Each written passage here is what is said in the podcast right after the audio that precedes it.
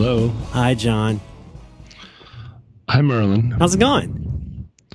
Good. How are you? Uh, I'm good. I'm good. I, you know, I got new new Skype, and it's really, really confusing.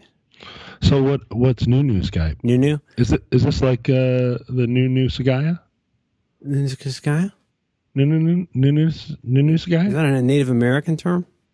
Well, so the the uh, the Sagaya uh, Sagaya store in uh, Anchorage Mhm. was like a sort of a fancy Japanese grocery store, and then the new Sagaya Oh, was um, they moved locations, and then there was the new new Sagaya. uh, okay, okay, okay, okay, okay, okay. Yeah, yeah, it is like that. It's I don't know. It's, just, it's confusing. I, you know, I hung on to the old one as long as I could, and then I got this this new new one, and it's uh it's terrible. And I just keep discovering things about it that are perplexing. I'm sorry, I don't want to use valuable airtime for this, but I see it's included an emoji picker, Uh huh. That's important. so I can send you emoji. Send Oh emoji. no! Whoa. Oh no! what was that? That wasn't a very. I think it's very. an Indian lady at a party taking a selfie of herself. Oh, Well, I mean, I guess again. that's what, that, how you do. do that one again. do. How's that? Well, show me show me that one again. Yeah. send it again? Well, yeah, because it just it popped up and it did like a little motion. She Oh, took a little selfie of herself and then it went away, so I can't see Oh, it. no. Oh, no. It's okay. Ready? Yeah, here you go. Three, two, Yeah. one. Emoji. Uh, sent. Oh, there it is. Whoa. Yeah. Oh no. Yeah. Well, that's terrible. It's not super good. There's a lot of things I would have changed first, but I know that's not how businesses work. What else can I do? I can send you money. Send me Send some you- money. Okay. I don't know if that's in the uh, uh, budget. Making fifty bucks. So Let's it just see doesn't. if it works. It doesn't. It doesn't stay. the emoji? No, no. She just was there. She took a little. She's Go, a go little to the round. conversation. Do you know how to go to the conversation? I kind of try. I try to avoid the conversation. No, I understand. Okay. Where? How do I go to the conversation? Oh, okay. So over in the Oh, wait, it's down here on the bot. Oh, why is my heart pumping? Oh no, are you okay? No, it's like my Skype heart. Your Skype heart's pumping. Oh, I see. Okay, on the conversation now. So here's here's what I have now. I have the Indian lady. She's got a. For those of for those of you uh, playing along at home, She has a, what's it called? A bindi? No. She what's it a called? bindi. Is it called a bindi? yeah, she's a, she's just a round smiley face, Yes. but she has a bindi and she has like black hair clearly parted in the middle, and and earrings, and that is to communicate. Oh, and there's some party lights behind her. Yeah. That is to communicate that she is from India, Okay. All right. and she she pulls out because party lights, you know. Party lights and and what about selfies with a purple Samsung camera? Is that is that is that historically something they do on the Indian subcontinent, John? I guess so. I get well. It's a remnant of colonialism. I'm learning. Oh, okay, like tea. Yeah, Okay. right. But she, so she pulls out the purple Samsung photo. she gives a big smile. But since you sent it to me twice, the first one is now static. Okay, but Oh, you see wait. the second one. The second one was animated, but she just got done with her Mouse, animation mouse over too. it. Mouse over it, John. I think it'll move again. Oh, you're right. Oh, I moved over them both, and now they're. I can move. Oh, why is this valuable? Um, I don't know. I'm gonna send you some more. That's called Why ma- is this? that's called Man Award. That, That's somebody- that that's a man looks- collecting an award. It looks so much like you, Oh my man, doing your "I'm a fake collecting an award" thing. Oh, I think it's got something from Star Wars here. I think Remember- that's do remember- okay. This is called Porg. There's a Porg. you were big on the internet, I do. Back when I was Merlin Mann, I used to talk into my shoe. I Yeah, remember that that. Oh, those were good exactly times. Like that guy. Display advertising got much less profitable. Um, flowers, bicycle, lacrosse. So now, in, i instead of these, Yeah. could Skype have directed their energies toward uh, making a better uh, voice over internet protocol product? You know, that's why I say I don't. There's a reason I'm not in the corner office, John. You Uh-huh. know, I don't understand the business. I don't understand the deals. Now, I'm, I, I will inform you. Let's get back to that. I want to put a fork in that, but I also want to point out there are several Star Wars related things in here. I can send you a Tie Fighter. Do Okay, okay. Let me find the Tie Fighter. It might be under face. It might be under thumb. Nope. Is it under? Is it under star? It's not under star. That seems like an oversight. Oh, here we go. Here's Face. Uh, is oh, there a is there a picture of Sting from Quadrophenia? Oh, Ace Face. Yeah, that seems like a missed opportunity. if you're going to have a category that's called face, Oh, right. Let me try searching for. Ace. Ace. No, I don't see Ace Face. They've got Stewart Copeland in here, but he's mad. Oh. Is he throwing his drumstick? Fuck off, you cunts. Isn't that what his drums used to say? He Yes. had, had a nasty message on his drums, if memory Yes, serves. he's a nasty man. He's a dirty boy. All right, I sent you a TIE fighter. Okay, good, good, good. Got it all worked out. How, how's it going? Use your hatred, Luke. Oh. Surrender to the dark side. Whoa, wow, that's good. Join me, and together we'll rule the universe. Yeah, you know that guy loves amputations. I don't want to spoil the movies, but he loves an amputation. You ever think about how many amputations are in those movies? lot of amputations. Even the ones People he- losing hands right and left. Yes, I, I don't have a list of all of them. There's probably, you know what? We should find out if there's a page somewhere of amputations in Star Wars. But we know. Well, see, I don't want to spoil it for people, but we know Yeah. Luke loses a hand. Yep. We know that. And together we'll rule the universe, Rule father and son. I'm pretty sure. I'll never No, join you. no, lightning. The lightning gives me blue braces. and then, uh, then they had to take off the helmet and Anakin plays the harmonica. Oh, right. right, that? that? one. Yeah, where he's Uh, like, you got- you oh, got you were right. Samuel L. right. Jackson. Oh, Samuel L. Jackson. I believe he loses an arm in one of the prequels. I didn't watch those. No. Okay. Really? Not No, at no, all. no. Wait. Of the three of them, I saw the last one. That's a good one. That's the best one. Meh. Well, But it was. I yeah, it was fine. It was fine. Yeah, I didn't okay. watch the ones. I didn't watch the ones with the the like the the reggae uh, guy. I didn't watch the one the, ah, like Natalie Portman. the I didn't reggae guy. Uh, I didn't Uh-huh. want to see those. They didn't seem. I'm I'm acquainted. I'm acquainted with a guy. uh, You see, you're probably familiar with this idea, what are called fan edits, where people will go in and do different interesting things. They'll combine several movies into one. It's a very interesting subculture of actually The, uh, the, the Gar, Gar, uh, Garfield without Garfield, right? Is that that's similar. Yeah, remix culture. Everything's a remix. Yeah, Um, remixed. but it's, it's this guy I knew who I got acquainted with because I was a giant fan of this, and and he he got kind of famous for a while uh, when he did something called the Phantom Edit.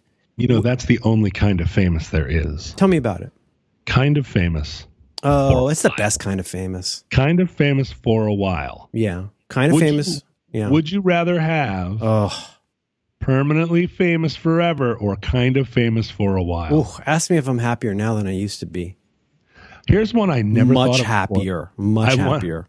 I, I, I want to put I want to put a fork in your uh, in your thing about Oh God, we have so many forks, John. I should be writing all this down. But uh, but uh, I you know the the whole like would you rather fly or be invisible thing, which is like Mm-hmm. come on, duh. That's Hodgman crack. Uh, but someone uh, in the form of my daughter yesterday said, "Would you rather fly or be able to breathe underwater?" Rather be able to fly or breathe underwater. And I had never, it had never occurred to me. I've never had that one posed to me. No, I'd never had that wrinkle. Have you ever had that wrinkle? Never had that wrinkle. Uh, back Would you when I fly? would you ra- back when I had marijuana. Uh, these were the kinds of things one would talk about. Yeah. Um, but I haven't given a lot. Of, I mean, it, the thing is, you know, here's the problem. You know, there's a genie's curse in here somewhere, Of course. right? There's gonna aha, but if you ga you ba ba ba. Yep, it's like, of course, I want to fly. I don't dream about breathing underwater. I dream about flying. One of my most distinct, most of my several of my distinct memories from childhood, my dreams that I remember, involve flying. Yes. Yeah. But think about it now. Okay. Would you rather fly or Mhm. breathe underwater? Go. This is the genie's gonna get me. Um, I'd rather fly. Yeah. Let me have it. Let me have it. I thought about this a lot. It's not. I don't think. I don't think there's a wrong answer. It's not like. It's not like a fly or be invisible, and if you say fly, then you're just. I don't know. It's some uh, like a statement about your morality. But didn't Hodgman stipulate that in his famous This American Life episode, back, back when he was that Yeah. he um that he uh he- famous for a while. now come on, I didn't say that. I whispered that sotto voce. Didn't he? Uh, no, no, no, no. Even before he was famous, I think this is back when he was a literary agent, and Mm-hmm. He would be on the This American Life podcast, which is my first exposure to him. Um, big ups, big fan. Big ups. Yeah. He uh he did the famous episode on I want to say flying versus invis- invisibility, yeah. This was one of his signature. and it was kind of what it had come down to? Sort of extrovert versus I don't know. You don't I know you don't listen to, to the radio. I think it's like came down to extrovert versus introvert. I've, no, sort I've, of? I've I don't listen to the radio, but I do have some experience listening to John Hodgman. Oh my goodness! I've Sick I've lost uh, I've lost several hours of sleep listening to John Hodgman because I wasn't allowed to leave till he was done. That's right. I sat I sat in his little chalet, and I'm trying to remember. It was something that seemed very like a small issue at the time, but I was compelled to stay. No, you are you are often He just he kept saying, "Just a moment, just a moment." just a moment, just a moment, Merlin Mann. that's that's not a moment, John. uh, no, I believe that.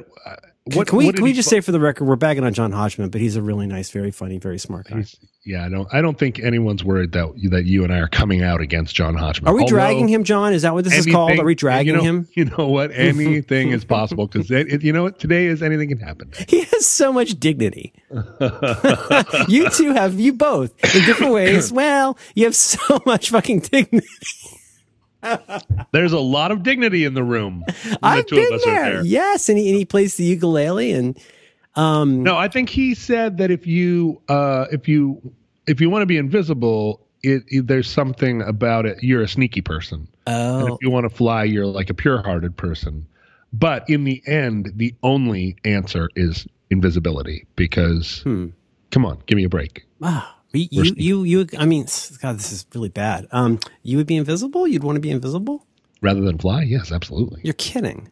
No, no, no, no, no, no, no. That's utterly perplexing to me. Maybe this is the point of the exercise. That's utterly perplexing to me. And also, I think breathe underwater is better than flying. Ah, here's how I want to be able to fly. I'm not even that ambitious. I'm not going to chase a crow. I want to go and I want to be able to take the, a little hop and fly approximately four feet off the ground. Let's even say at the speed of my Segway scooter. I don't even need to go fast. I don't need to go high. I don't need to go far. I just would like to be able to fly a little bit. That's what I did when I was a child having dreams. I'd fly around the, the family room. Whoosh, whoosh, whoosh. I'd fly around the living room. Just between four and fourteen feet at a time.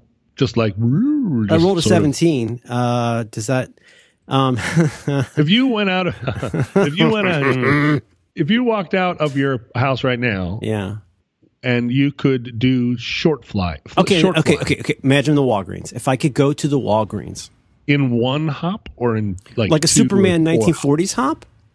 oh like up and then just sort of always always keeping your feet like parallel or uh, level with the ground type of thing. Do you remember the mean, like, movie? The, you're the standing up the whole time kind of. Do you remember the terrifying TV movie from 1979 called Salem's Lot, based on the Stephen King? yes I do. Okay, that that movie scared me profoundly. There's a scene. It's not Lance Kerwin. It's the other guy. Where I think where he floats up to the window, and he's just he's all zombie looking. And just if I look at it again, it'll probably look silly, but it scared the living shit out of me when I was 13. Yes. It was genuinely scary. And uh, so, but I want to be able to like do like a ghost. I want to be like a, a at a ghost height. yes Am I answering your question? You know, I mean, I wouldn't mind a good hop. No but I, know I think a ghost height is a perfect description of an altitude Okay. So that's that's like- somewhere between like four and eight feet, probably Yeah. depending on how it's uh, zoned. you don't typically see ghosts at 25 feet do you You don't no, you don't, especially in uh contrast to where you're standing. You you rarely look very you don't look more than one story up to see a ghost unless they're a window, in which case I would reset the height to the floor of the uh of the building that they're in. You follow me? Exactly. Exactly. I do. I do exactly. So, Yeah. so yeah, a ghost is going to hover in such a way that the tail, the you know the the like the the hem of their sheet isn't going to get tangled in anything, Mm-hmm. but they might have to navigate around some lamps on tables, right? Like that's about where a ghost. is. Kind of like when my is- daughter walks around with a blanket around her and knocks things over. Yeah, right. But, but if you're a gonna- ghost, you've gotten good at that. You've you've learned to account for your uh, your ghost. What do you what do you call it? Tail or a skirt yeah, or a your train? A ghost your- train? Your your train. Your your ghost train. okay. Uh, so yeah, interesting. That so you would like to fly at ghost height to Walgreens in an upright position. No, no, no. Sort of sort of like I'm in the middle of a dive from not a okay. high board and not a low board, but like a medium, like a ghost board. I would nose say forward. You're nosing forward. I would say my front would be slightly up. I would be floating to the to if I were in place, like in neutral. I think it would look like I'm just floating like a ghost. But but would it would it would it have the same mechanics as a Segway? Like if you leaned forward as a ghost, would you Mm-hmm. would you start to travel? I think so. I think it would take some getting used to, and you would just adjust like the balance of your weight. Then you'd lean back and you would kind of come back to an upright. Yeah, and all, the teens would point and laugh. Uh, no, I think that, I mean, although that sounds charming, hmm Yeah, I cannot wait to hear this. imagine this. Imagine this. You walk down to the end of uh, of the street there. yeah. Walk over the the big busy street, over whatever the train tracks. Yep, yep, yep. Out, out on the pier or whatever. Go over to the dunes, hmm and then you, you. just keep then you just keep walking hmm into the sea, hmm and you still are. And I mean, you probably have to wear a warm outfit because Like, like a able to- surfer, I might want to wear something that's insulated. yeah, because being able to breathe underwater doesn't mean you're suddenly like you have a layer of fat that's five inches thick. Well done. Yes. Um, then you have you go because I'm avoiding genie's curses right and left here. Also, I would stipulate to the genie that I'm I can still breathe in the air as well. Oh, nice try. You know what I mean? Yeah, yeah, yeah, thanks, yeah, yeah. Genie. I don't want to live under the sea. If I talk to a genie, life. I'm bringing I'm bringing a magic lawyer. yeah. But then in the water, and then all of a sudden you're still breathing. You see, and then you're surrounded by octopuses and You can go find uh, turtles, or turtles can find tur- you. turtles and Yeah. dolphins, and you could just keep walking, Merlin. You could walk. You could walk, walk. Now I could go down to Ocean Beach and walk, literally walk into the Pacific Ocean. But What's what's up now? I'm breathing water. Here's the question. I guess I would have uh, uh, for the genie hmm is like, what about pressure equalization? If I can breathe water, am I? Can I go like 500 feet deep and not get the bend? Oh no, I, I I totally see what you're saying. If you tried to go to say a Marianas Trench and you go in there feeling real, you could jump off the back of some kind of a large ship. Yeah. Uh, and uh, maybe the Navy took you out there on, on a decommissioned uh, sh- battleship. You jump into the sea over the Marianas Trench, and you're like, "Hey, this is baller. I can breathe water." But you don't want your eyeballs to explode, right? No. At what point are you going to get crushed by the pressure? I don't know. I don't enough. know either. I don't know enough. That's not this. included in the wish, though. Well, so you'd have to do some research, and you'd have to do some advanced research because I wouldn't want to get, I wouldn't want to be like, ha ha, and then yeah, your eyeballs explode. But I don't know about that because you know those famous divers that got that went down in the in the bathysphere or whatever, and were all they they could be, you know, once they had acclimated, they were breathing helium or whatever. Once they had acclimated, they they were out in the water, deep, deep, deep underwater. I am I'm I so don't understand how intrigued in things s- work. well, I started out intrigued about this psychologically in terms of like why you would prefer that, but now I'm also interested psychologically in how this potentially dovetails with you not wanting to be stuck in a police car with a bag on your head or buried alive. Right. But you enjoy the feeling of being in the water such that you would prefer to breathe water rather than fly to Walgreens. Here is here is the key word: Yeah. breathe. Breathe. See, I do not like to be in the water or in a cop car with a bag over my head because I cannot breathe. But if I was in the water and could breathe, Yeah. What would I be claustrophobic about? No, would you, you just hang out there as long as you could, probably. I'd Bring, be bring like, a sandwich. Blah, blah, blah, blowfish. that does sound nice. Yeah. Uh, that's, Hmm. I mean, if you could, okay, here's another one. Yeah. Uh, would you, let's see. Oh, wait, no. Well, mm, I was thinking in terms of if somebody asked me what my, what, what my superpower would be. Well, that's fine. We can pivot to superpowers. I mean, I think these are all uh, somewhat notionally magical things that one can imagine. I mean, you used to conjure orbs, or you tried. You walk home from school and try to conjure an orb. But it never occurred to me to ever say that what my superpower would be would be to just never get sick. Yeah, you sound like you got a little cold right now. I got a little cold and I realized as I was getting my cold this time, I was like, wow, the actual superpower of all superpowers would be to just never get sick. Okay. Oh, you know what? That's a very uh, grown up defensive strategy. Some of my favorite superheroes are ones who have what are regarded as defensive skills. That's the, the, the thing they end up doing on the team. In your case, you're saying something like, I'm never going to have another sinus infection. I'm never going to need to suddenly and unexpectedly poop. Right? Oh, right. You can Ooh. maybe include it under the aegis of like, I can hold my water for as long as I want. Uh huh. Is that a oh, form of being be sick? neat? That's a form of being sick. That's that's an existential sickness, a sickness Wouldn't that unto be death. nice? Where you're like, I don't have to pee. No, I I'll pee when I want to pee. it would be like having a hoagie, where you'd say like, "There's no." I mean, like, I don't need to have a hoagie once to twice overnight. I can wait for the hoagie and I'll just stay here. Do you follow? I'll stay here in bed. I don't need to go get up and eat an entire fucking hoagie. I don't need to go to Philly for a hoagie. I'm just going to stay here and sleep. And I'm going to, I'm going to think about all the things that are concerning me. Cause if you get up, me, I go, I get up to pee and now I'm thinking. And for me, that's eating a hoagie.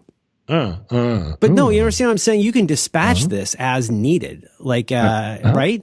Uh, uh, as uh. quoted, as they say on the menus, you're going to be able to deploy that. Wonder what's included under not getting sick. Cause you don't want to be, here's the other part. Here's the monkey's paw, the O. Henry is like, but you don't want to be like a Dracula, right? You don't want, do you want to live forever?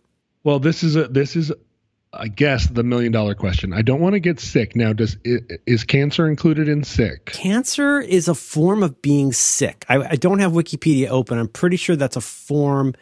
But if I were the genie, or if I were uh, the adjudicating genie judge, I would look at this and say that's that's a uh, you're, that's a very broad reading of the law on sickness. Adjudicating genie judge is something I want to be. Isn't that a Ben Gibbard band?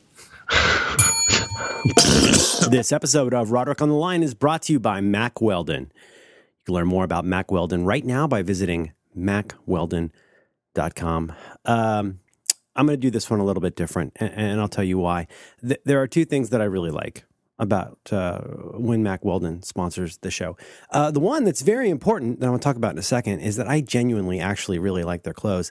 Uh, I really like their stuff a lot. But the second thing I really like a lot, and I, I, I'm going to tear back the curtain for a minute. Here's what Mack Weldon does when they when they send us what to say on the ad.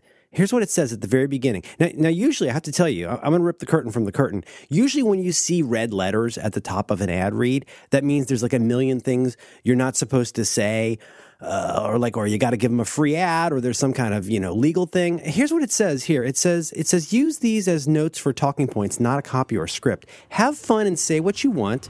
You know how to talk to your audience better than anyone else. Thank you. There are no rules. Uh, uh, really, they are. Just uh, don't use certain words or talk negatively about competitors. That's all fine. But here it says, do what's best for the show. And if that means making jokes, swearing, or making up characters or situations, then do it. Uh, you just don't get this. You don't get this from from uh, from the sponsors very much, and and I think they know that what they've got here is a very very good thing, and, and, and I want to tell you about it. Uh, you know about Mack Weldon. You know they make they make the underwear. Uh, they got the silver underwear. They got they got, they got all these different things. But I I love their shirts, and I own several drawers full of their shirts. I, I'm not proud of this. This is not something I'm bragging about. I'm just telling you that when I first heard about Mack Weldon, I thought, oh yeah, they're they're the uh, the underpants guys, and and, uh, and you know they do that, but they also make these fantastic shirts. And I really, really love them. I'm going to tell you. I'm going to tell you three kinds of shirts that I really like. And if you need shirts, uh, I want you to think about getting these. One is called the 18 hour Jersey crew neck undershirt, bright white large. Okay. This is a white shirt for wearing usually undershirts. It's an undershirt. It says it right there. It's an undershirt. And this thing is sublime. It's, it's, it's built like a battleship. It's got, it's got a whole different way they put it together. It's crazy comfortable and it's got a long tail, much like the famous Chris Anderson article, right? So you can tuck this into your pants and it stays tucked into your pants. This is the only kind of undershirt that I wear. Th- They told me to have fun with it, and believe me, I'm having fun right now. Now, my one of my primary pieces, and you will see this on me almost everywhere that I go. This is my. I'm going to say get this. I'm going to say get the Pima long sleeve T-shirt and get it in your size and color. I I often get it in Pima long sleeve T-shirt, true black, large. Okay. I have a lot of these. I have them in black. I got them in blue. I got, I got them in green. I got them in light blue. Uh, it's a it's a it's a fabulous piece, and that's what I wear all the time. This is my uniform, and I, I I actually legit love this. Can you tell from my voice that I actually really like this? I want you to go buy this. Okay. Now the new one. Now this one's a little more costly, but this is really really Nice. It's called the Tech Cashmere Long Sleeve. I get it in charcoal heather large. Okay. This one's going to cost you a little bit more, but this is maybe the most comfortable shirt that I've ever worn in my life. I, I, I, I bought enough of them so that I can sleep in them and walk around, and those can be clean clothes. It's Mack Weldon. I want you to go check these folks out. You know, they, they let me say whatever I want. I can even make up characters. Uh, I haven't really thought about this. Let's see. Um, hello, I'm uh, I'm the Mack Weldon guy, and you should get some shirts. I should redo this, but I'm not going to because they said I should have fun with it. You've heard this uh, advertisement on the show, and I want you to try it out. I want you to go to Mack Weldon, and here's the thing. You go to mackweldon.com and they're going to give you a discount off your clothes. You go to mackweldon.com and you can get 20% off your first order using the promo code ROTL. That's R O T L. Please go to mackweldon.com. It supports the show. And maybe almost as importantly, because money is very important to me. Okay. Maybe uh, almost as importantly, they let me say what I want in this ad. And what I want to say in this ad is I really genuinely like Mack Weldon clothing. I'd like you to check it out. You go to mackweldon.com, 20% off with the offer code ROTL. Our thanks to Mack Weldon for giving me so many great shirts. I mean, for money, but for, for the shirts and the underwear and the socks and all of the things, our thanks to Mack Weldon for supporting Roderick on the line and all the great shows. oh, yes. Yes, that You're is right, sir. Um, I, I, uh, so I don't want to get cancer. Okay, but I mean, let's just go with what's definitely covered. And I'm going to give Okay. you a very, what I consider a broad, bespoke reading of the law that is for you and me. Okay? Yeah. And, and you can tell Okay. me if you think there needs to be some extra codicils. I'm going to say, first of all, you just don't get the common cold anymore. You don't get the cold. Right. You don't get the flu. You don't get like the World War One flu. Oh, you're saying You're you saying no flu? it. No flu. I'm saying no flu. no If you don't flu. What about pneumonia? Do you, could you get pneumonia? I don't think so. Especially I if you breathe water. If you breathe water, you're already covered on pneumonia because that's water in the lungs. I feel like we're we got to we got to separate this from not from not from being able to breathe water. Okay, I fair. feel like I feel like if this is if yeah, we're going one, one- monkey's paw finger at a time. That's right. So no sick, which means No cold, no how. flu. So how do you avoid being a Dracula? I don't know because here this is this is actually super interesting to me because what about just the wear and tear on a human body? Does arthritis does arthritis count as sick? I don't know if arthritis counts as sick, and I don't know if I feel like ninety percent of ninety nine percent of the way that people die is basically one or another version of sick. Yes. Uh, Right? I mean, I guess I guess they're all the people that die from like falling and getting shot and stuff. Yeah. But like all of the natural ways of dying are all really when it boils down to it, like what happened? Oh, in the end they got pneumonia. I, I got to learn the definition of natural causes because I think that's that's a little confusing. But I think under the uh, I'm going to say it again because it's a legal term under the aegis of what we call natural causes that includes a lot of being sick. Yes. It felt like my grandmother. My grandmother, who was very small and smoked all the time. One time she slid off my. This is a grotesque story, so prepare yourself.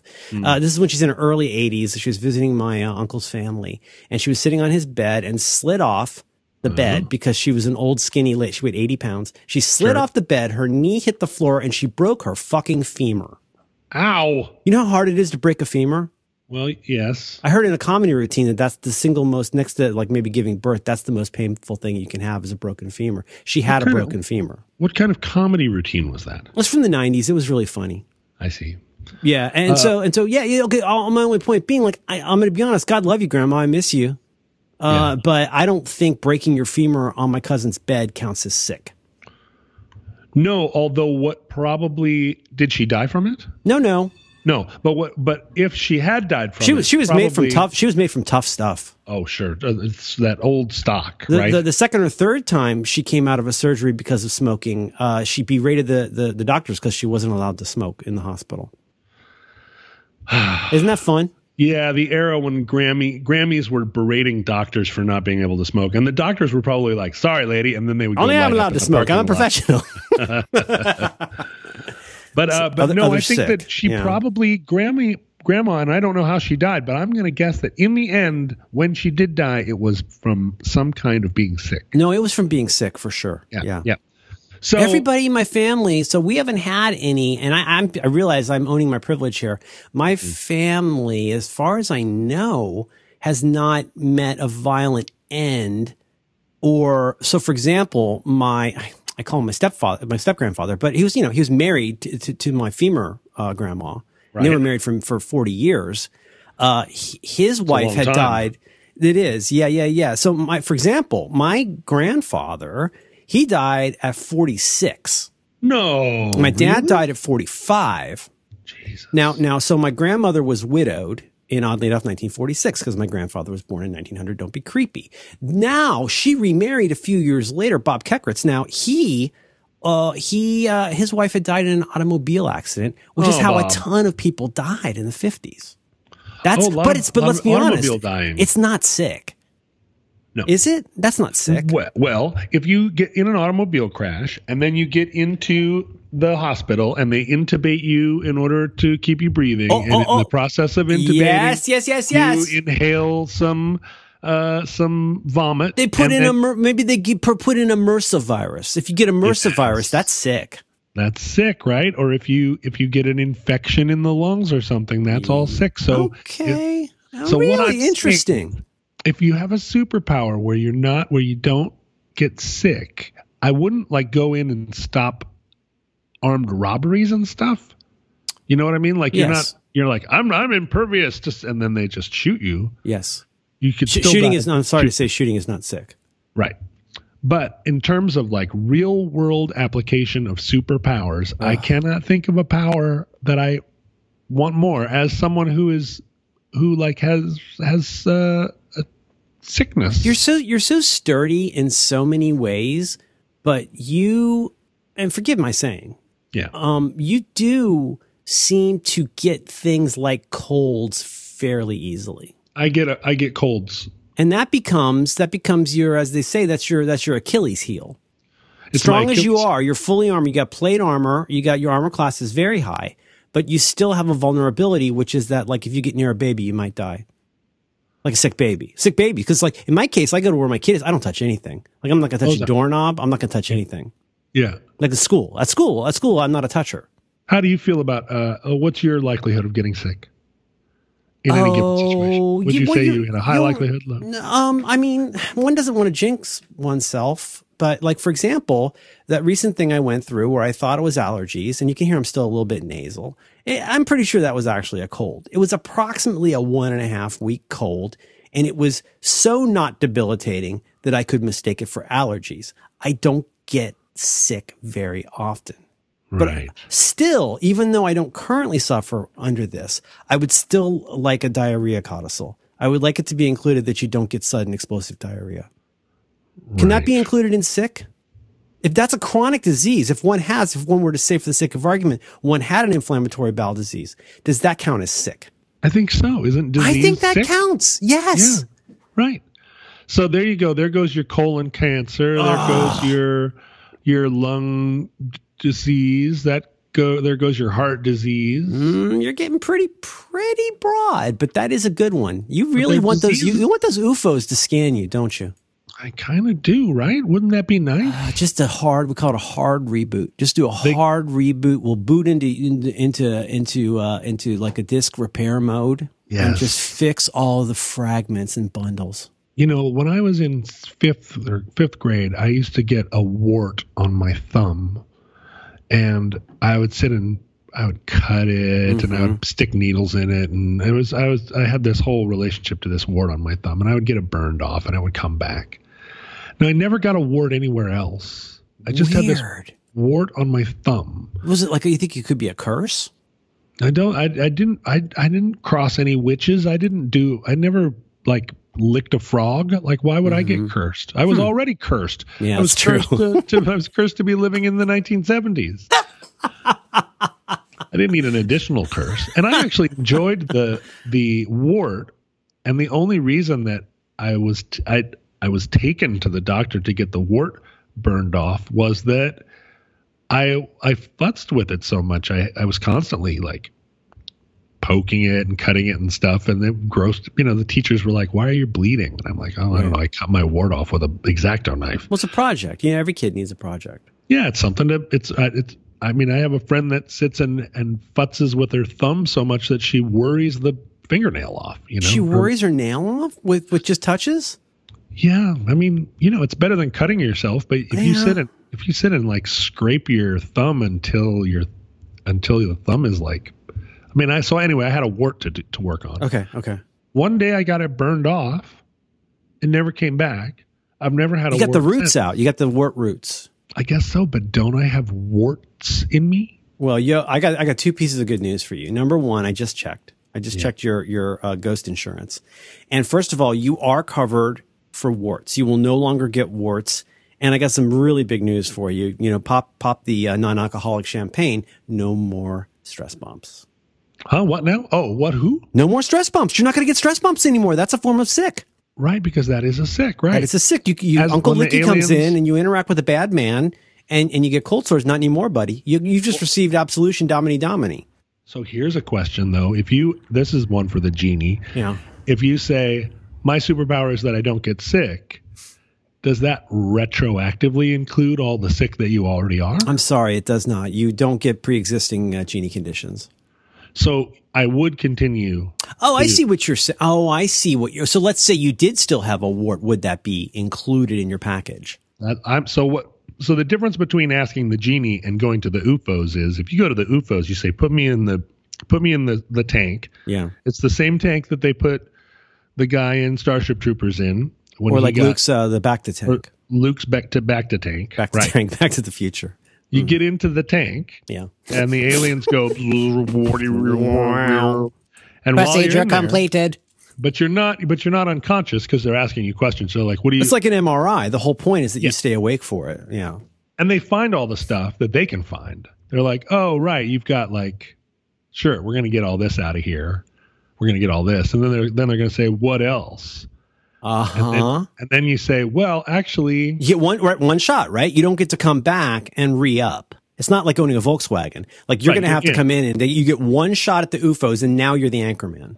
you're in the tank right Okay, and so and you're you say breathing water. Yeah. in in my case, I would say my um my fourth toe, what you would call your ring toe, I guess, mm um, is too long.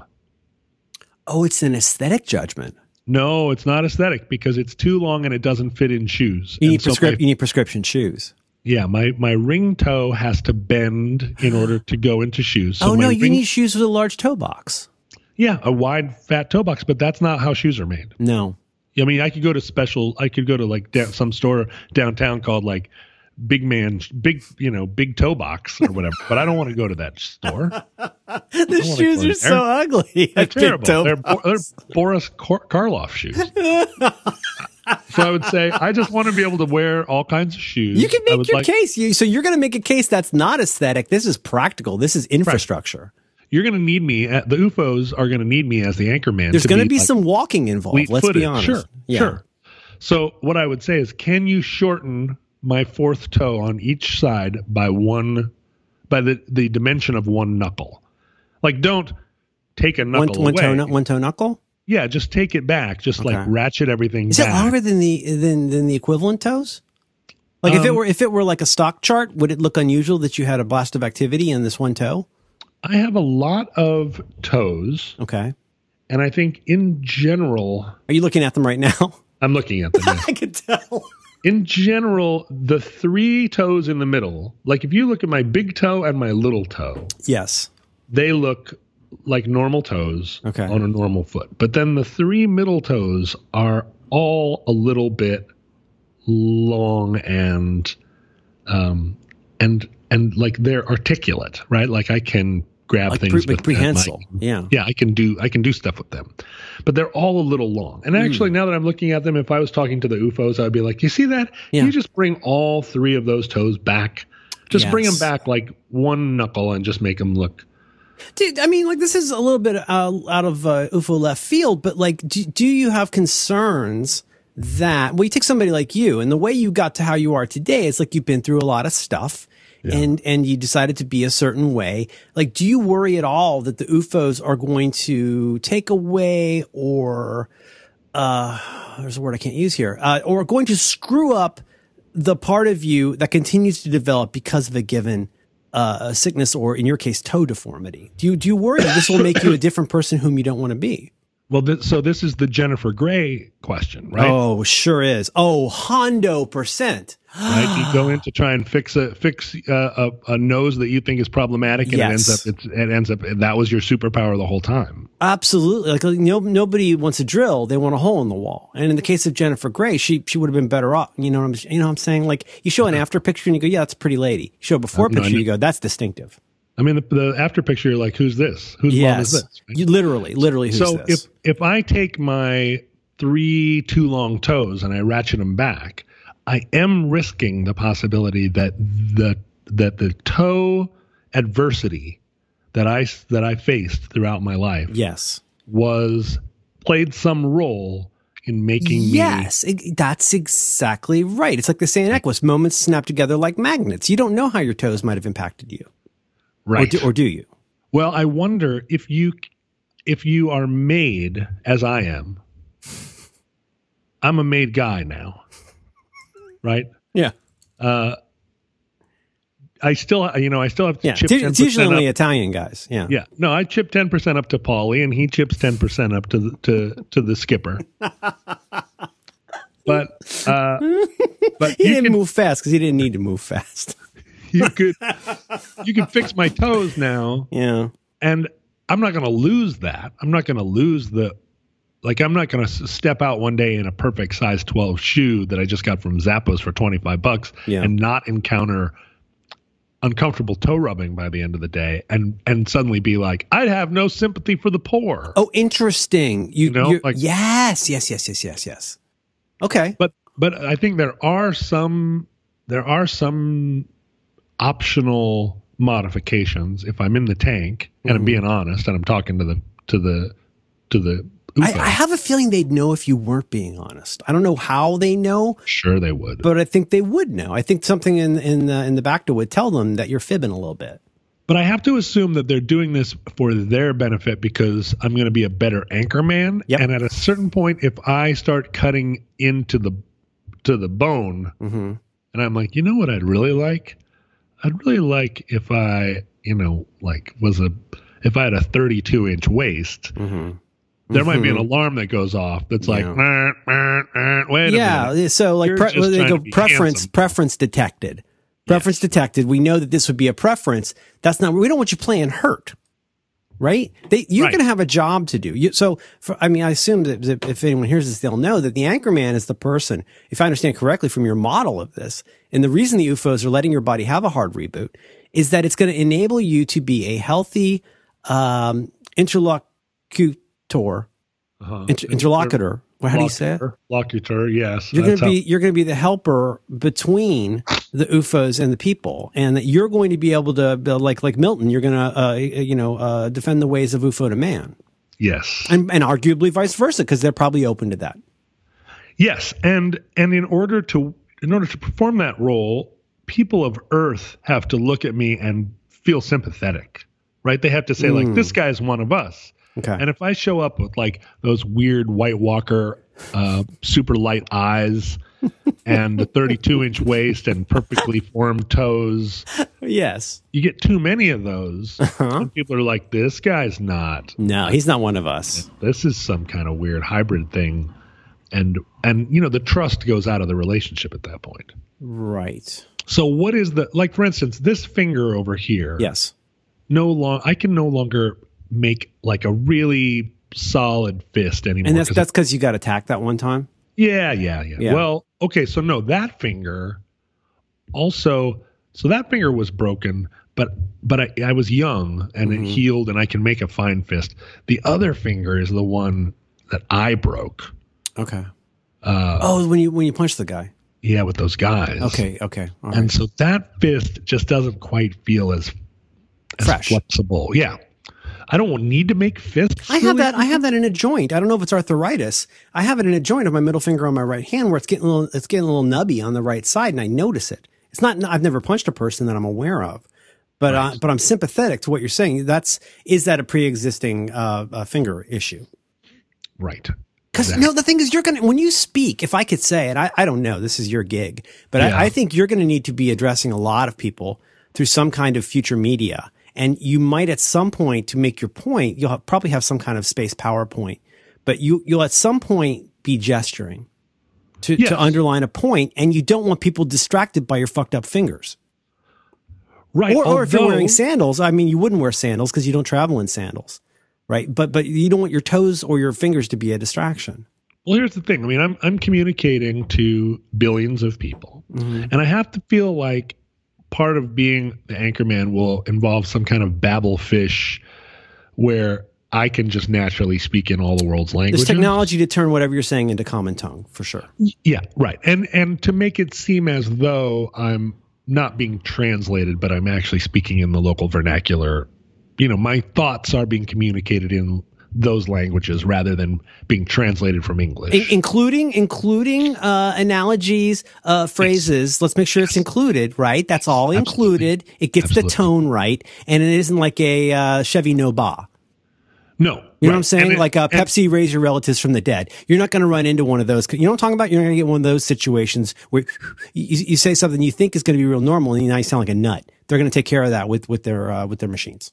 Exactly. So so so and and the people who are on very remote islands in Indonesia are going to understand me not as someone who is speaking to them in Indonesian, a language that they understand, but in their local way of speaking. Oh wow! So that I would be able to communicate uh, to them uh, not not by not by saying like this is an extraterrestrial, but by saying like oh this is here is how we are going how we would. if you were to say, for example, you know, hey guys, don't shit the bed. Like you, the the tone of what you're saying would come across correctly, and it wouldn't be offensive, and, and maybe it would, involve something about a hunter gatherer culture, a culture that that would be unique to them. That would be fine. the tone would still be fine. so now this is an interesting thing about this tone thing because would I would it be valuable, more valuable or less valuable to be able to code switch even within English Mm-hmm. so that if I said, all right, let's not shit the bed here, that that would get translated into grandma English. Oh, so in Provo, nobody's mad. Right. Mm-hmm. Or like, you know, like it, like they're like I would be using South Carolina vernacular. It would come across as something like, um, like don't spoil the Jello, or something. Right, right. Or you know, or there would at appropriate moments, I would in some places say, "Oh, bless their heart," Bless their heart. and yes. in other in other places, I would be like, "This is not acceptable." The thing is, they have ways. It's it's not that they lack the technology to do the things that you need as the anchorman. I think that's you know table stakes. It's that they need they needs they need a human who can be the anchorman and utilize that technology with your thoughts and words and, and gestures in some cases. but at what point do I lose? Do I lose the sympathy, the feeling of fellowship with seven billion of the world's people? Mm-hmm. Because there are going to be a lot of people. You know, representation matters. There are going to be a lot of people in the world who are like, "Well, so I'm Oh, they they some- picked a they picked an American cis musician. Yeah, they pissed it. You know, like uh, here, it's another guy on TV, right? It's a guy because we, everybody's seen TV. Yeah. Why why, So- why didn't they, why didn't they cast a different anchorman? Well, I don't think that I don't, don't think most of the billions of people on Earth are going to think that way, but they're going to say this guy is a guy on TV. What does he have to say to me?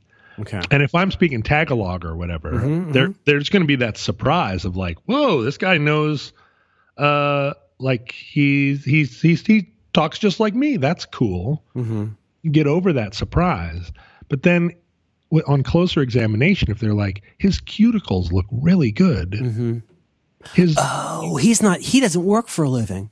yes, right. So, physical. Do you get a physical filter as well? I mean, before we go down the road of like, you know, should this look like a dark skinned man? Like, should this look like? Uh, I, I don't want to get into it, but you see where I'm going with this. How Yeah, much of your physical manifestation will be also filtered by the UFO technology? That's the thing. It has to be me. Otherwise, why would they? You know, they could just They, could know it. They know it's a- you, even if they don't know why. They know it's you. Yeah. Otherwise, Mhm. they just do a hologram that looks like like uh, Joe everybody Or from you could every- just buy a Teddy Ruxpin. Like anything, anything that right. can emulate human speech and, and respond well to the APIs of the various alien technologies would be Sure. fine. you just use Jodie Foster's dad, or, Jodie Foster's dad, right, Mhm. or uh, Jodie Foster's army for that matter. hmm or really anybody in, in a skate band. Yeah, absolutely. You could So it's have not a bad uh, idea. could just- You could just have orbs, but they don't want Mhm. orbs. They want me. Now, see, an orb would be upsetting in a lot of places. A floating orb. I don't I assume know. you're floating. I don't know if you're floating because uh, you could be breathing underwater. But I, I would be No, nice if about you a ghost altitude. It'd be nice if you're okay. So, are you going to look? Oh, you know what? We're getting. You know what? I don't. We're getting too deep into the implementation details because I'm sure they will work that out. Right. It's not like you're going to show up and tell them how to do this. It could be that you you look like an Obi Wan Kenobi Yeah. with NTSC scan lines in, in the original version. Anyway, you're kind of a blue Force. presence. Luke, Yes. Use the force, mate.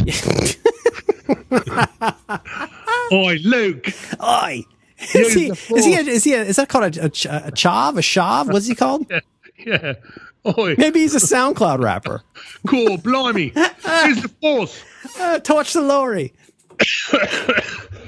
Can, can I can I can I go there? Can I can I explore and forgive me? I I I I want to explore the bacta tank in the room, and I'm I'm going to ask you a difficult question. I want you to answer as honestly as you can. We've covered a lot of the things that the UFOs are going to do for you, and consequently for the world.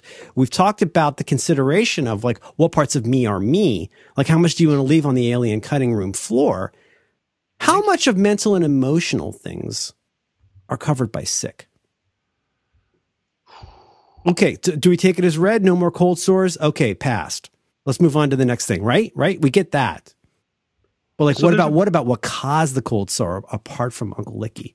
Do you get rid of the anxiety?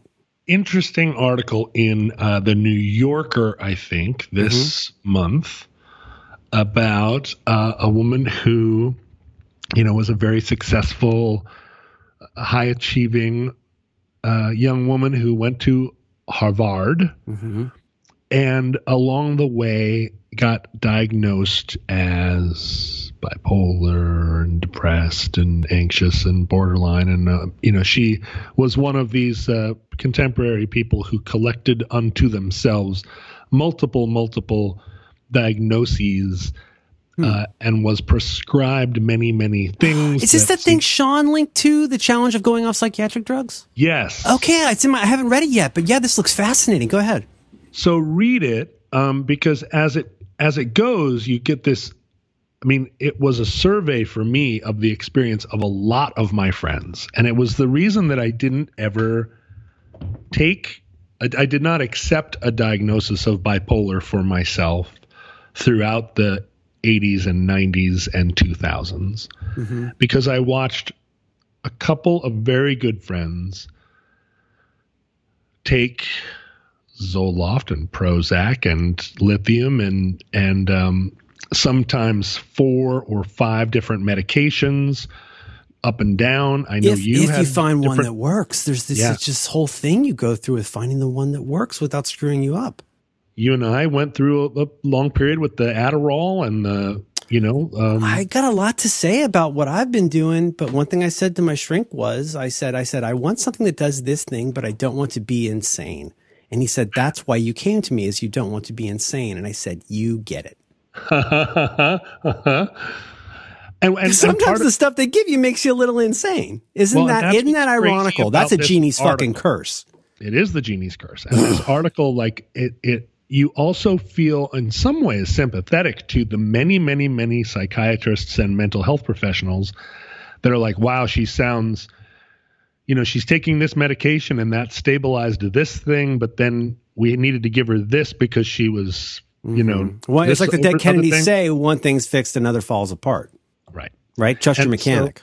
So by the time she got to be a person in her 30s, she had spent her entire adult life on like a pretty thick cocktail of pretty strong drugs to fix this disability that she that was first identified in her as an anxious 16 year old and um, she'd never lived a normal day. And that was true for a whole big thick handful of people I knew, and I think Sean wrestled with this too, just like like a, a, a cocktail of prescriptions. But most notably, my friend Karen, who, you know, was always troubled and who was an early adopter of a lot of mm, like this kind of diagnosis. You know, she was the person that got me sober. She was the one that wow. that Wow. took me to AA in the in my darkest hour. And she and I'd been friends since we were 10 years old. And she'd gotten sober about 6 months before, and she credited my dad with getting her sober. Oh my gosh. I wouldn't hear a word from my dad, but my dad took her to uh, to her first meeting and walked her through that. And then she bumped into me on the street in Seattle and she was like, "You are a mess." And I was like, "Ah, you're a mess." Said, You're a I'm not drunk. You're drunk. you're obviously intoxicated. You're you're out of order. you're obviously intoxicated. ah, nice pull. and uh, and so so I always credit Ronnie Dobbs, right? I Ronnie know, Ronnie Dobbs. yeah, intoxicated. You're intoxicated. okay. All right. So you're you're wandering around not doing so great, And but you're but you're still a free spirit. Yeah, she dragged me to a meeting. She was like, "Sit your ass down." And you know, we, like I say, we'd been friends since we were well, since we were kids, and we, Yeah. you know, we'd been, uh, you know, she was a tomboy and a skier, and she and I were like, like she was like a sister to me, Mhm. and had been for our, our whole lives. But she got into the after we were sober. She was like, "Now I need to fix the underlying problem, which is that I am." this or I'm that or I'm this or I'm that. And she started taking Prozac and Zoloft and the Bill of Fire, whatever, the whole the whole nine, and the and different doses and psychiatrists getting Yeah. involved. And you know, the danger, of course, is if you do if you are middle class, if you do have uh, Coverage. resources, Yeah. coverage, right? Mhm. Uh, you end up, and so Even if you have Oh, coverage, though, like a huge problem with this is like even if you have coverage, I've, I've run into this half a dozen times with my mom, and the phrase I always say is like, "Is there isn't there anybody who's a project manager for her health?" Because everybody's got the little screw that they turn and little bit that they do, but it isn't. It doesn't feel like there's somebody who's making sure that everything is working together. That your medicines and your talk therapy and your diet and like, oh yeah, I forgot to take you off a morphine patch. My bad. That's a Right. thing that happens. Well, right. and You- especially if you are somebody who's like, yeah, this is working, but my doctor won't give me more. And I think I kind of know better than they do right now. Mm-hmm. What I just need is to get this other prescription from this other place. And now, Oh, so pretty soon you're making up your own cocktails. right. And, and you're taking drugs, and no doctor Oh, shit. has a handle on, on everything. And the and the synergies and whatnot of those things. Well, and so so what happened with Karen was over the years she was in treatment the entire time and was taking drugs to make her better the entire time and she got worse and worse and worse. Oh my god. And and worse and worse in the sense that she just never there was never a baseline, there was never a ground for her. There never felt like Karen could just like stop and breathe and say, I'm solid. This is who I am. But like know? it's almost like she's the subject of some kind of a science experiment. exactly right. Yeah. That that Like you're that- you're an you're an unintentional guinea pig or like an unknowing guinea pig. and every one of her feelings was a symptom rather than ever just being a feeling. Okay. Yeah. It's never okay to just be sad. Humans are sad. It's never okay to just feel fucked please, up. please don't let this have a sad ending. Well, it, it does. So, Oh shit. so three years ago, she hung herself, Oh Jesus, John. and it was after she had gotten to the point where she was like living in her car, um, and there was nothing. Honestly, I don't. I mean, there was a lot wrong with her in the sense that she lived a hard life and she had and she struggled. She struggled. She struggled, but she was always struggling. She never gave up. Mm-hmm. she wanted to live it's just that it was always she had she just from the time she was 20 years old every problem had a drug that was going to fix her chemistry because it was there were all these it was chemical problems with her. No, it's like you're running around with this. This is not. This is a terrible analogy, but it's like you're running around inside the house, like trying to fix all these different leaks with all these different things you bought from TV, and it's like there's nobody up there to say like, here's how we fix the roof, or like here's here's how to have the home you'd like to have. It's it just ends up being all these. It can be not. I'm I, after John's done with this, I'm going to say something very inspiring. So please don't leave. But like it's there. There's there's rarely a holistic approach that takes into account, like you say, the baseline, like where you'd like to be, like what's normal. Like maybe yeah. you're just an asshole. And I keep trying to fix this thing to make you less of an asshole. And it's making you more of this way that nobody wants you to be. Yeah, it's it's it's hard to it's hard, I think, in Karen's case, it's like, yeah, you were 16 and you had a tough relationship with your parents and you were agitated and you were anxious and and self-medicating. And so you started to take and so and somebody called it bipolar mm-hmm. or somebody called it uh, severe depression and you started to take a medicine. And the medicine made one thing different and but another thing different. And so you took a different medicine to counteract that thing well who knows you know who knows people ask me all the time like you haven't had a drink since you were 26 do you think maybe you just grew out of it mm-hmm. and i'm like you mean should I go try and drink now and see if I see if like if I had just kept in there and not quit that hmm, I you'd prove them all wrong. Or, or that I would just end up being a normal guy who's 50 years old who drinks a normal amount. Like in my case, I feel like I could try that, mm-hmm. but it's not worth it. Like quitting drinking is not the same as taking five pills. Um, it's a, it's a, it's a it's a very yes. I'm glad you said that. It's it is a it is a pretty different kind of thing. And you and how long did it take for you to see uh, results from that? I mean, don't you see some results within like a few weeks? Don't you start noticing something? And, and I know you you have the thing about like you know not thinking that you're done, and then you go back to where you were. But like, isn't that the kind of thing where within like two or three weeks you might start to notice a difference? What when you quit drinking? Yeah. Oh yeah, but then you know a lot of the things that you notice are terrible. You're like, right. oh, I noticed a difference. I oh, that's why I was doing like, that. I, oh, I'm awful. I'm awful but I, I, I say that because I don't want to suggest that like um yes that what Karen needed to do at the age of 26 was go off all medicine because she did do that. She tried that too. And what this article in the New Yorker talks and about. And there's so many, I'm sorry, there's so many of those things where you don't want to do that. Well, and that's what this article is about. It talks about how hard it is to, and, and how dangerous it is. And and talking about people that are weaning themselves off of medicine over the course of months and months and they they suffer through all these like really bad um, psychiatric symptoms mm-hmm. because they're taking these powerful powerful drugs away.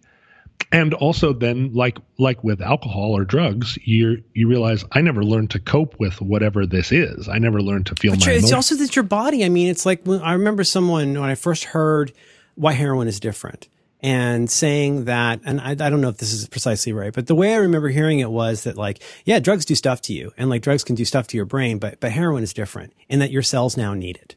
Like yeah. your cells need heroin and you will, there's a reason they call it being sick from heroin if you try to stop because you absolutely physically need that or your body is going to rebel. And I think here's a, a pretty easy example from me uh, was a time that I took uh, for a condition. I was taking a form of uh, of steroids.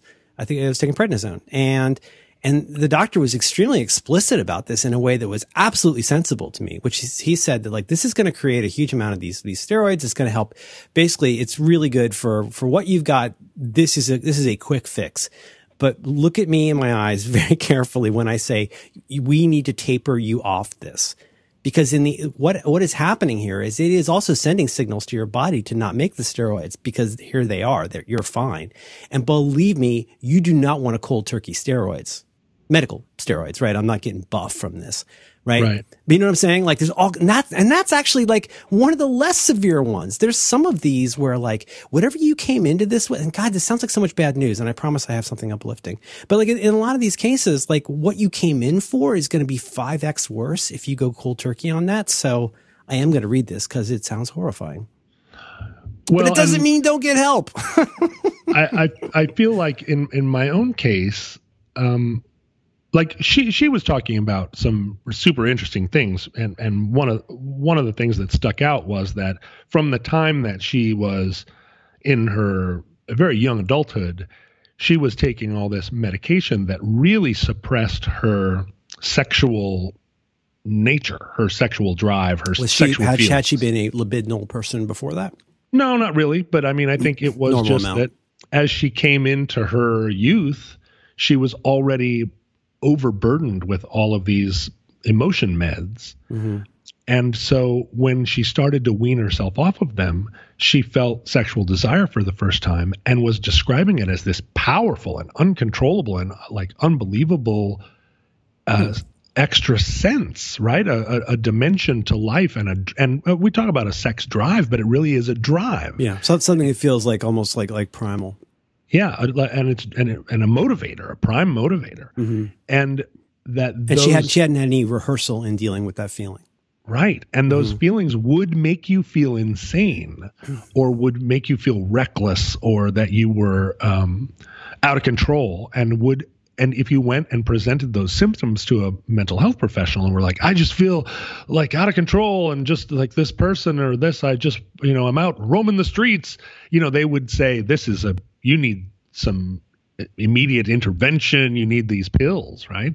Then there's so many things that if you go in and present them as symptoms, a mental health professional will say there's a pill. Uh, but but in fact, they're just normal. You know, they're within a natural range. Oh, of I see. It's out of context again, out of context with her larger personage. So I was looking Mm-hmm. at my own, you know, recent uh, discovery of Lamictal, which was one of the drugs that she was prescribed Mm-hmm. I used, to, I used to take it. and and the feeling that I had that it had it had had a real positive effect on my mental health, and I continue to feel that that it that it does me a good service. It can And be it can is- be great for for mental stuff, for emotional stuff, and for this really um, difficult to describe thing. And believe me, be careful if you're taking this. Your doctor will talk to you about this, but it's also good for like uh, this amorphous thing that I would call personality. Do you know what I mean? Like the way you the way you like sort of like conduct yourself, like you you you feel less driven by demons. Uh, in Lamictal specifically, or drugs in general. Lamictal specifically, I felt helped stabilize some of the more extreme ups and downs of what I'll call my personality. Yeah, uh, I, uh, I I've ha- felt that it had a a a positive effect on me, but I but but one of the things this article talked about was this tendency we have to think that um, that our personalities and our struggles are a result of imbalances that the doctors have figured out chemicals to make correct. That there is a correct amount of X chemical and we are missing it and lamictal fills fills a hole or something you know like um and that isn't that's just not uh, a, a very good description it, that is an example of me going in and saying don't shit the bed in tagalog. Right, right, right. it's not um it isn't how it works. They're just kind of throwing things at a wall and like oh do you feel better today? I mean it's like when you go into the to the optometrist and you're like can you just give me a lens that corrects my vision? And they say is this more blurry or is that more blurry? Mm-hmm. and i'm like really? This is still how how you decide? Can't you just shoot a laser off of my off of my cornea and take the readings and give me a perfect lens? Right. Do I really have to like neither one of them looks good. They both look blurry. And they're like, "Okay, but which one looks less blurry?" Mm, yeah. And I'm at a certain point in those eye exams, I'm always like, "The left one, I guess." And they're like, "Okay, what about now?" And I'm like, "It all looks like shit." Like fix my eyes, science hmm and and I feel like with Lamictal, there's a there's a similar kind of like, well, we threw this we threw this greased cat down a pipe, and in sixty percent of the people, that greased cat in a pipe felt better than either a pipe without a greased cat or a greased cat without a pipe. Hmm. And so, are you one of those? And in my case, I was like, I am. And they were like, great, it worked, fixed. Mm-hmm. But I'm very, having read this article now, I'm much less likely. It's just like the introvert extrovert INFJ business where you get a thing and you go, this is it. Like, I've solved for X. I understand myself now. And then you, you live with it for a while and you're like, but it's not quite a complete solution. It's not quite a complete description. Mm-hmm. I, you know, like I've struggled with introvert ever since I first said the word 15 years ago, trying to make my, trying to make myself fit it or make it fit me. Mm-hmm. And I'm really no closer to it. I don't, when somebody says, I don't think you're an introvert, you know, I still, uh, that word still is useful to me. It still feels meaningful to me. Yeah. And, you know, Lamictal, I don't want to stop taking it. And I feel like that's definitely a drug you don't go cold turkey on. I Like, cannot emphasize enough how important it is to start slow. Your doctor will talk to you about this, but I don't take it. I haven't taken it for years, but they'll be very clear. You do not want the kind of rash that this thing can cause. Why did you stop taking it? Well, I mean, I don't want to go too deep, but let, let- goes- let me let you finish because I, I do. I well, okay. i I'll say my piece. Here's my piece. I, I want to make sure, and f- I hope I'm not working at cross purposes with with what you're saying here, but like, uh, I I have recently uh, returned to this field, and um, I've been very fortunate. I've been very very fortunate with the results, and I've talked to you about this a little bit offline. But like, um, and I, this is not your mileage may vary, but uh, the mileage thing aside, like there are you if you if you have a thing, please do talk to somebody. I know that's a message you hear all the time, but please make sure, especially if you if you're a sad person who has depression or if you're an anxiety, whatever it is, like it doesn't have to be pills, but like don't keep it to yourself, please. In my case, the, the only thing I want to say is that so the Lamictal in my cocktail of I don't know at this point almost ten years ago. I described this recently to my wife as I feel like when I first went in to get help for what's wrong with me, I was handed a giant mallet. And when the giant mallet proved to be too much to wield in fixing this subtle problem, then they gave me a glove to wear while I used the hmm. mallet. Hmm. And in my case, Lamictal was the glove. Now, I'm just here to tell you, I know a ton of people where Lamictal, I'm not here to sell any drug, but I'm just saying that like in the case of like, well, we're going to over, we're going to respond to this over, over large result of this one thing by giving you this other thing. It, it was, it was great and it helped a lot and it made a ton of sense. What I want to also say though is that, I mean, in the amount of time since I last visited with a psychiatrist, there's been a lot of improvements. Yeah, right. I mean, that sounds nuts to say. How could how could five or ten years make a difference?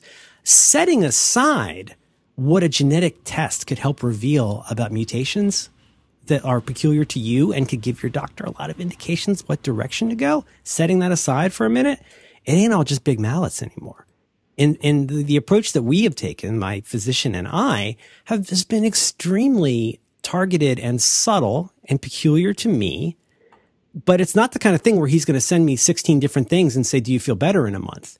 It's a very carefully monitored kind of approach. And I don't want to get too personal about this, but I'm really grateful, uh, that I, I'm, I'm, I'm grateful. What's the word? I'm glad I went back. oh, And, good. and, and yeah, yeah, yeah. So, I mean, like, I, this, I do want to, I, I don't know. You, you know me. I just, I, I don't, I want to make sure people know, people who are listening to this who may be having a hard time. I want to make sure, I just want to leave them not feeling discouraged about the larger help issue. You know what I mean? Oh, did you feel that that was a risk? I don't know. I mean, I feel like when you talk about mental health, uh, it's uh, it used to be uh, it used to be popular to say that okay, mental health is for crazy people, and then it became au courant to say we don't talk enough about mental health, and then it became a great virtue signaling to constantly talk, constantly talk about here's an 800 number to call.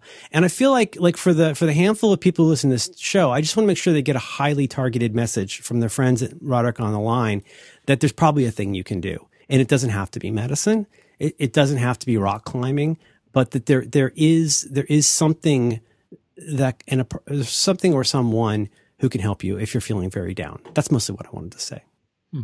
Do you know what I mean?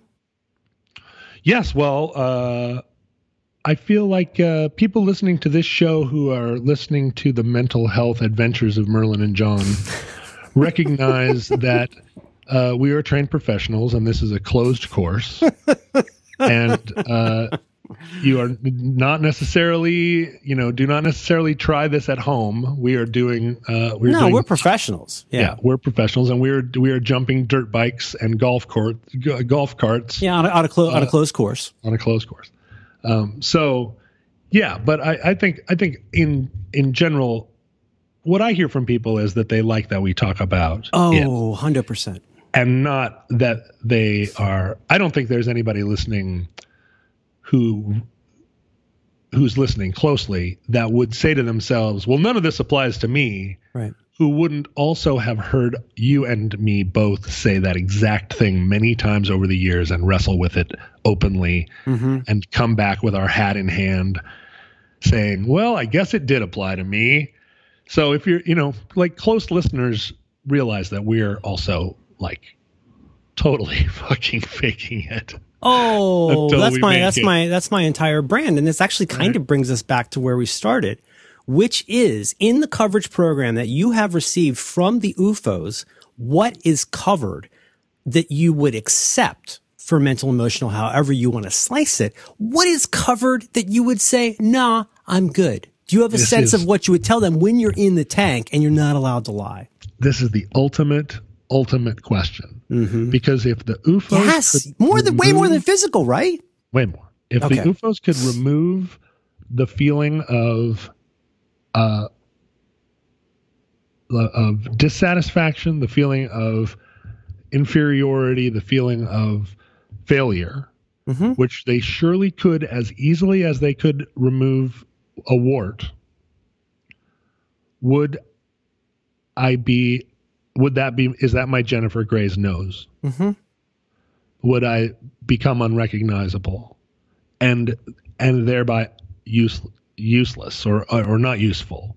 And in if that is the realization, if I cannot ask the UFOs to remove my psychological burdens because I would become then not myself and then I and and if I'm not myself then I wouldn't be useful as the anchor man No, that's why they hired you.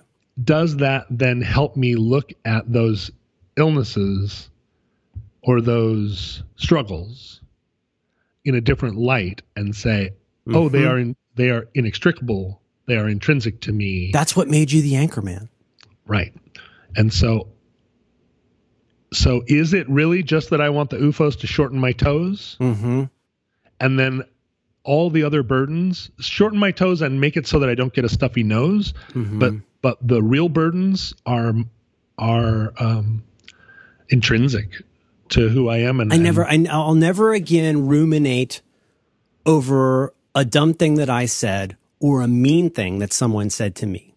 right That see, I, I think Act One of this. I don't know how this ends. It's your script, but I think Act One of this probably ends with you in the back of the tank. They fixed your toe, they fixed the warts, they took away the stress bumps, and then I think they say to you, "Do you want us to fix your brain?"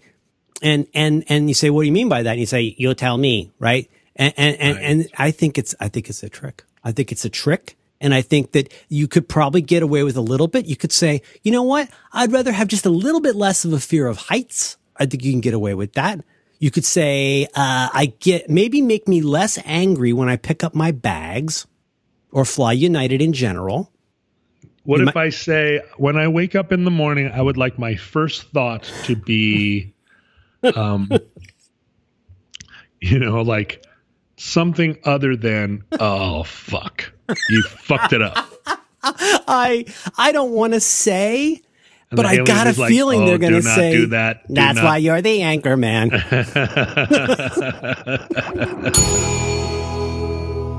Suck it up. Take more walks. Try drinking more water. Er, I mean, human More water. Cleve Corp.